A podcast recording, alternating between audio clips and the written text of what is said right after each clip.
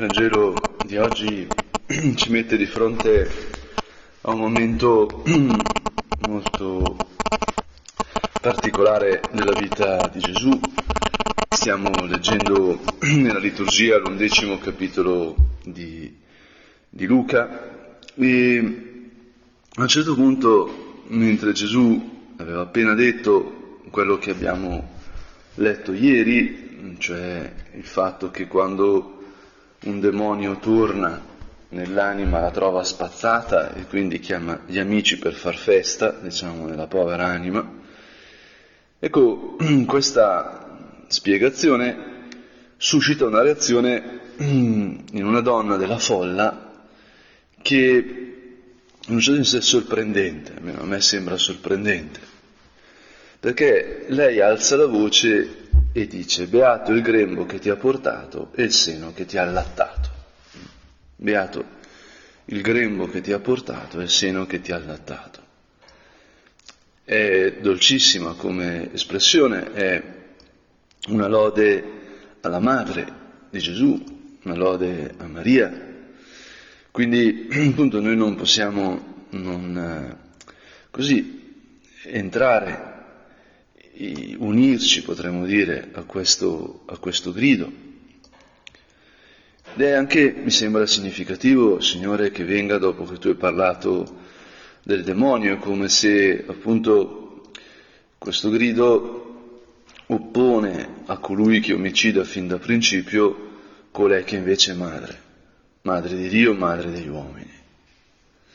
Una volta ero appena ordinato, anzi ero solo diacono, quindi ero stato ordinato diacono, ma non ero sacerdote, però giustamente andavo in giro vestito da sacerdote, da chierico, mi stavo abituando a questi colori e, e avevo a braccetto mia madre a Pamplona e a Pamplona diciamo, c'è un ambiente, soprattutto nel centro storico, decisamente anticlericale, no? quindi ehm, io non è che ci facevo caso, però in quel momento passeggiando con mia madre passa uno e grida a me corvo, corvo, non cuervo, che appunto è riferito ai colori, evidentemente. E mia madre mi chiede cosa ha detto, io ho glissato, no.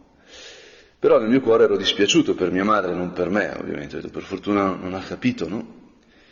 E, e poi però siamo arrivati al ristorante dove stavamo per mangiare e proprio il Signore eh, in qualche modo ci ha fatto vivere questa scena del Vangelo perché appunto la signora del ristorante è venuta, eravamo col, col mio maestro, don Lucas Francisco Matteo Secco, i miei genitori e me, e la signora, quando ha capito appunto che io sarei stato ordinato sacerdote, ha usato proprio questa frase con mia madre.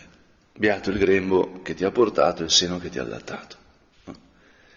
E a me è sembrata proprio una carezza del Signore che appunto permette che questo cane rabbioso eh, sia presente nel mondo, lo vediamo nelle notizie, ma che ha la catena. Maria eh, sconfigge il demonio. Tutta la storia e quindi anche le nostre vite sono, potremmo dire, sotto il potere di Maria, Sappiamo che c'è il male, ma che la risurrezione del figlio della Vergine è più forte del male. E questa scena così, potremmo dire, potente, trova una risposta in Cristo che è sorprendente. Io non so voi, ma eh, di fronte a questa frase che fa commuovere, Gesù dice beati piuttosto coloro che ascoltano la parola di Dio e la osservano. Quindi l'essere beati non dipende, potremmo dire, dalla carne, dipende dalla parola. Noi sappiamo, ce l'ha insegnato San Bernardo, che, e anche i padri, che la grandezza di Maria appunto non è semplicemente per la razza, non è per una circostanza particolare che la rende così speciale, potremmo dire da un vista storico, ma la sua grandezza è aperta a ciascuno di noi, perché lei ha accolto il verbo nella sua carne, come stiamo facendo noi, potremmo dire che tutti siamo Maria, tutti viviamo l'annunciazione. Lei è la prima, ma in lei, attraverso di lei, tutti siamo chiamati a dire avvenga di me secondo la tua parola. Questa parola che si fa carne, il Concilio Vaticano II dice che in un certo senso l'incarnazione continua, sta avvenendo in ognuno di noi, il battesimo ci rende alter Christus ipse Christus, come amava dire nostro Padre. Ora questa frase ci rilancia da Maria, dalla dolcezza, pensiamo, del Natale, di Betlemme, alla nostra vita, alla nostra esistenza. E a me sembra che questo twist, questo scarto che fa Gesù, è ancora di più rafforzato da quello che segue, che leggeremo lunedì ehm, con le letture continuate, adesso domani è domenica, faremo un intervallo giustamente nella lettura dell'undecimo capitolo di Luca, ma lunedì riprendiamo. Le folle si accalcano e Gesù inizia a parlare di Giona, di Giona. Questa generazione è una generazione malvagia, essa cerca un segno, ma non le sarà dato alcun segno se non il segno di Giona. Ecco, vogliono essere sicuri, vogliono capire, vogliono controllare, ma l'unico segno che sarà dato a questa generazione è come Giona fu segno per quelli di Ninive così anche il figlio dell'uomo lo sarà per questa generazione. Ecco, Signore, che cos'è questo segno? Gesù dice, ecco, qui c'è uno più grande di Giona, Ninive si convertì vedendo Giona, e qui c'è il figlio di Dio. Ma qual è questo segno di Giona? E quindi penso che abbiamo, abbiamo visto questa stessa settimana proprio per prepararci a questo Vangelo perché, Signore, ti chiediamo la grazia di renderci conto che noi viviamo immersi nella trama della tua parola. La rete che ci sostiene sul nulla è la tua parola e noi, Signore, almeno io ti chiedo perdono per quanto poco me ne rendo conto, per quanto poco mi appoggio alla tua parola. Ogni giorno le letture sono un messaggio per me e sono tutte collegate l'una all'altra perché dietro c'è la vita, la vita infinita di Dio che si riversa nelle nostre vite e potremmo vedere nella vita dell'umanità di quante cose ci preoccupiamo, giustamente. Ma la vera battaglia, ciò che veramente conta, è quello che fa la tua parola, Signore. E allora, devo dire, io mi cerco nella tua parola o no? Io mi appoggio alla tua parola o no? Ma queste parole concrete, che a volte sono difficili, a volte non sono immediatamente comprensibili, perché appunto tu, Signore, ci stai facendo uscire dalle nostre sicurezze, dal nostro modo di vedere il mondo. Quindi l'incontro con la tua parola è sempre un esodo. L'uomo non può essere se stesso rimanendo chiuso in se stesso. Se si muove solo in ciò che capisce, è condannato all'infelicità, cioè non essere pienamente se stesso. Perché noi siamo tue creature, Signore, create a tua immagine e somiglianza, e quindi siamo esseri finiti che però tendono e non possono non tendere verso l'infinito. È la relazione con te che riempie di significato il mio me e l'io di ciascuno di noi. E allora ecco che andare a Giona, riprendere Giona, può essere straordinario, nel senso che è un libro della Bibbia che praticamente è satirico, è umoristico, è una grande presa in giro. Perché se uno ci pensa, come leggiamo la scrittura, come leggiamo i profeti, il profeta è il buono, viene mandato da Dio a dire ai cattivi convertitevi, Alcuni si convertono e vivono, altri non si convertono e muoiono. Questo è lo schema. Il profeta è buono, è uomo di Dio. Quelli a cui viene inviato hanno dei problemi, sono lontani da Dio. E uno apre il libro di Giona e scopre una cosa fantastica, che Giona è il cattivo in un certo senso. E le persone alle quali lui viene mandato, iniziando da, dai marinai con i quali si trova cercando di fuggire, ma ancor più i niniviti ai quali viene inviato, si convertono. Sono più bravi i marinai di lui. La sua predicazione è di cinque parole, in ebraico sono cinque parole, tra pochi giorni Ninive sarà distrutta. Non parla neanche di Dio, Giona. Non spiega perché sarà distrutta, non dice niente. Cinque parole e Ninive si converte. Iniziano a fare penitenza, perfino gli animali, perfino le mucche di Ninive fanno penitenza, cioè l'effetto della predicazione assolutamente minimale di Giona su Ninive è radicale. Si convertono perfino i passerotti, fanno tutti in penitenza. E allora ecco Signore che in Giona noi siamo messi di fronte allo scarto tra la forza della tua parola e la nostra risposta. Eppure Giona uno se si mette lì nella storia lo può capire, perché Ninive era la capitale della Siria e gli assiri erano i grandi nemici di Israele. C'è anche un fatto storico simpatico perché di Giona si parla anche nel secondo libro dei Re, dove lui annuncia a Geroboamo II una grande vittoria, gli dice combatterai con gli assiri e vincerai. E la cosa bella è che questa profezia è sbagliata, tanto che nel libro di Amos, nel capitolo sesto, Amos va da Geroboamo e dice guarda che è il contrario. Quindi Giona è un profeta fallito in un certo senso.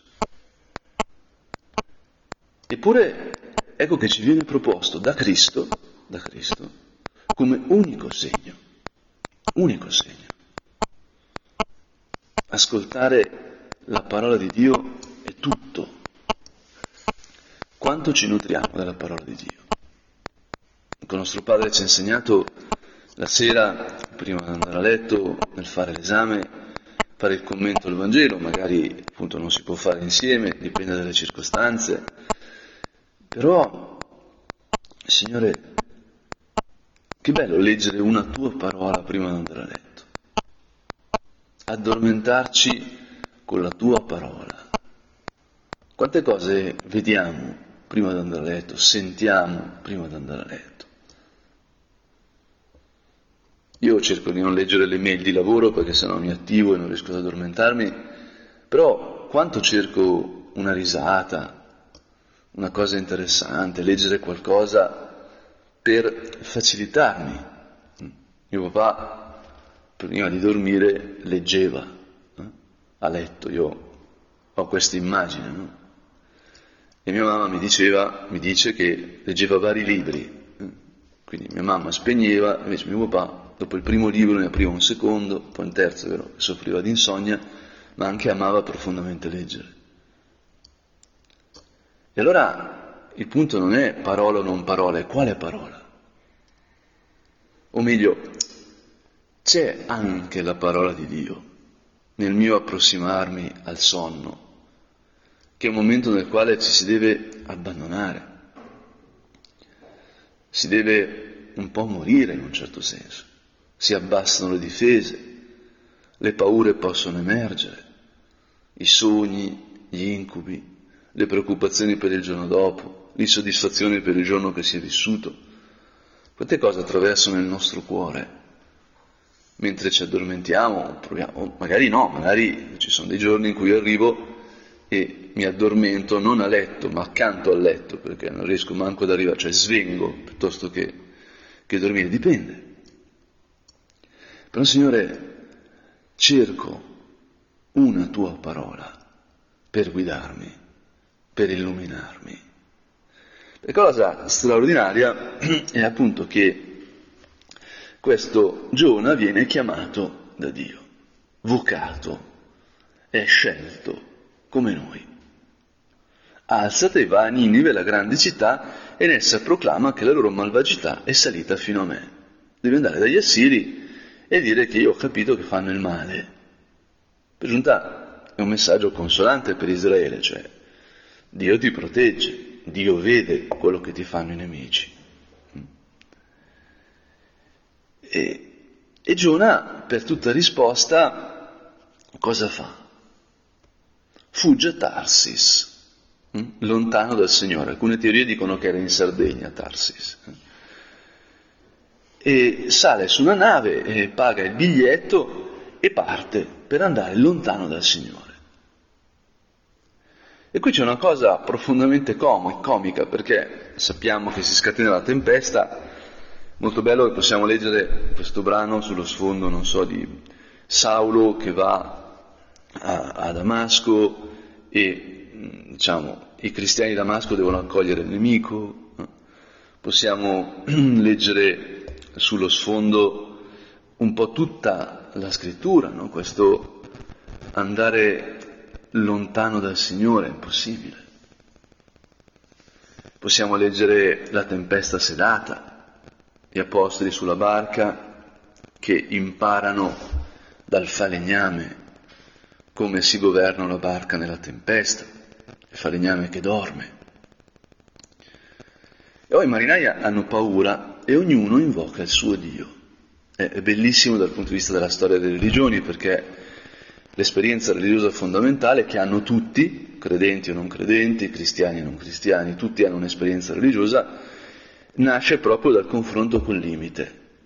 La nostra vita è limitata e quando la vita è in pericolo noi dobbiamo porci la domanda religiosa che può ricevere risposta attraverso i soldi, il lavoro, il prestigio, la carriera, diciamo, mille idoli, oppure Buddha, Maometto, Gesù Cristo, eccetera, eccetera. Ognuno invoca il suo Dio e gettarono in mare quanto avevano sulla nave per alleggerirla, questo esempio bellissimo anche che usava nostro padre. E invece Giona fa come Gesù, dorme, sta eh, sotto coperta e dorme profondamente. Sembra il sonno dei giusti di uno che sta scappando da Dio. E allora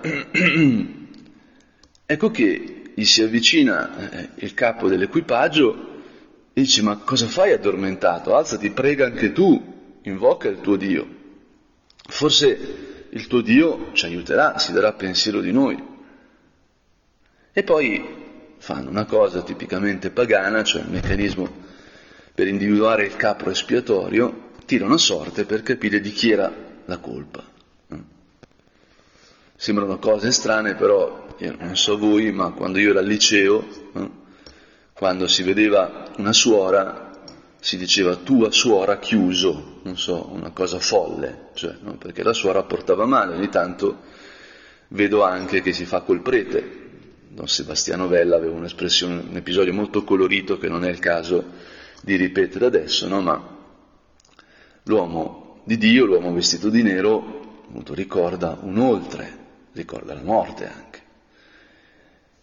E tiriamo a sorte. Ed esce appunto Giona. Poi gli chiedo, ma Giona, ma, ma spiegaci perché, cosa fai, qual è il tuo mestiere, da dove vieni, qual è il tuo popolo? Gli spiega Giona sta evangelizzando i marinai in una situazione folle. Sono ebreo, venero Dio. E qui c'è la cosa comica, profondamente comica. Venero il Dio che ha fatto il cielo e la terra. Ah, sei scemo, Giona. Come fai a scappare lontano dal tuo Dio andando in mare? Quando Lui, il tuo Signore, è quello che ti ha chiamato, il Signore del cielo e della terra. Come possiamo pensare che la storia, che ogni anfratto, ogni angolino della storia non sia in tuo potere, Signore? Dobbiamo pregare giustamente, Padre ce lo sta chiedendo, anche per questa questione degli statuti, ma come possiamo albergare il solo minimo dubbio, la sola ombra di dubbio che non sia tutto nelle mani di Dio. La vita e la morte, il passato e il futuro, il presente, tutto nelle tue mani, Signore. Nulla è lontano da te. E allora, ecco che qui c'è una specie di redenzione del, della religiosità pagana, perché Giona volontariamente si sottopone al meccanismo di capro espiatorio, cioè dice prendetemi e sacrificatemi, buttatemi in mare. Qui iniziamo anche a intuire perché l'unico segno è il segno di Giona. Cristo sta dicendo, ecco, il segno sarà che io amo i nemici e mi consegnerò volontariamente per loro e morirò per loro. Gli apostoli non ce la fanno a stargli dietro, ma il segno è questo. E quindi Giona viene preso e buttato in mare dove eh, un grosso pesce lo inghiotte. Il ventre della balena, qui a Roma, nelle catacombe, Marcellino e Pietro, se ricordo bene, sono delle bellissime immagini di Giona nel ventre della balena. Questa immagine colpiva perché appunto i tre giorni parlano proprio di Cristo. E questa è la grande ironia. Giona, un profeta fallito, un profeta che scappa, un profeta che non sa parlare, è l'unico segno.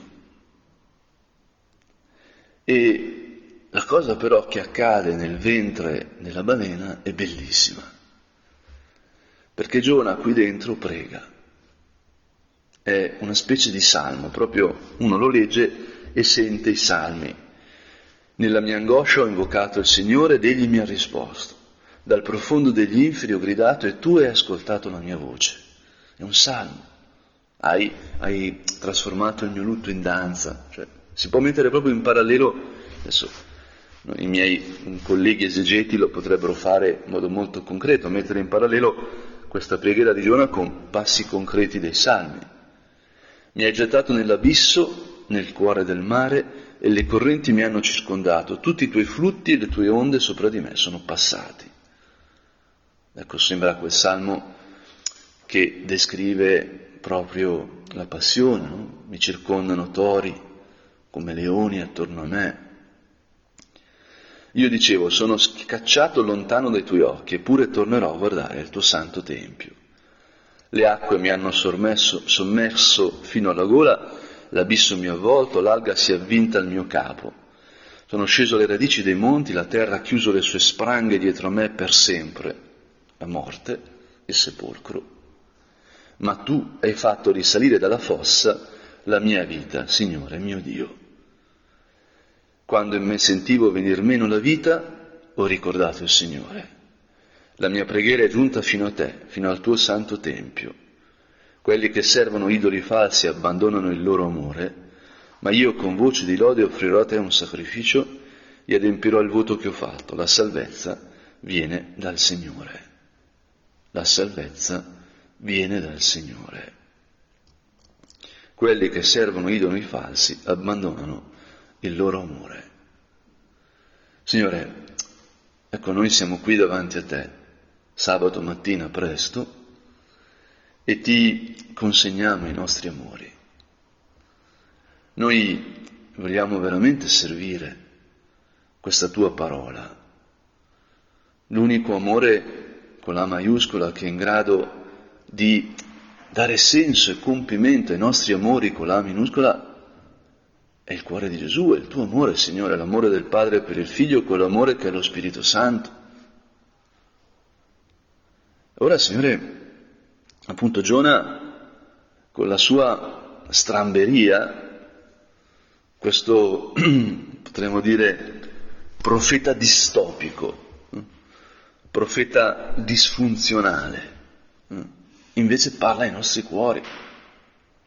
E Signore, come mi consola a me, Giona? Perché appunto compie la sua missione nonostante sé, potremmo dire. compie la sua missione in un modo roccambolesco. Ecco, la cosa bella è che quando Giona, dopo aver pregato, dopo essersi arreso, potremmo dire, viene eh, gettato sulla riva dalla balena, ecco che il Signore continua a chiamare Giona. La vocazione non è una, la parola di Dio è per sempre, Dio ci ha chiamato e continua a chiamarci, nonostante le nostre mancanze, le nostre insufficienze. Dio, la logica di Dio non è se fai bene allora ti promuovo. La logica di Dio è sei mio figlio, tu sei mio figlio, oggi ti ho generato. Tu sarai per sempre mio figlio. La mia parola non verrà mai meno. La scrittura, la Bibbia è tutto questo. E gli ebrei che ascoltavano Gesù erano chiamati da Cristo a entrare in questa verità. E quindi Dio ridice a Giona, alzati, va a Ninive, la grande città, e annuncia loro quando, quanto ti dico. Questa città grandissima, tre giorni di cammino. E Giona cammina un giorno solo e dice ancora 40 giorni e Ninive sarà distrutta, punto. Perché non si sa. Chi la distrugge neanche. E subito, all'inizio, non, deve neanche aspettare, non deve convincerli, no. Bandiscono un digiuno vestono di sacco, grandi e piccoli. E il re, il re di Ninive, il grande nemico di Israele, il cattivone, si alza dal trono, si toglie il manto, si copre di sacco e si mette a sedere sulla cenere. È assolutamente sproporzionato. E così, per ordine del re, tutti, uomini, animali, armenti, greggi, tutti a fare penitenza. E Signore tutti sperano che tu possa cambiare. Potremmo dire che Giona non annuncia con le sue parole, è la sua fragilità, è la sua vita con i cerotti, le ferite che diventa l'annuncio. E Dio vede che i niniviti si sono pentiti e quindi li perdona si ravvede riguardo al male che aveva minacciato di fare. E qui arriva la parte più comica, il finale. Perché Giona potrebbe gongolare per il successo e invece si sdegna, si arrabbia. Diciamo, guarda sti fetenti, guarda che portano a casa la salvezza senza far niente, i nostri nemici che ci hanno invaso, ci hanno, eccetera, eccetera. E allora Giona mette il muso a Dio, che gli fa crescere questa pianta di ricino proprio per, per fargli capire che lui è il Signore del cielo, della terra, del mare, ha creato ogni cosa.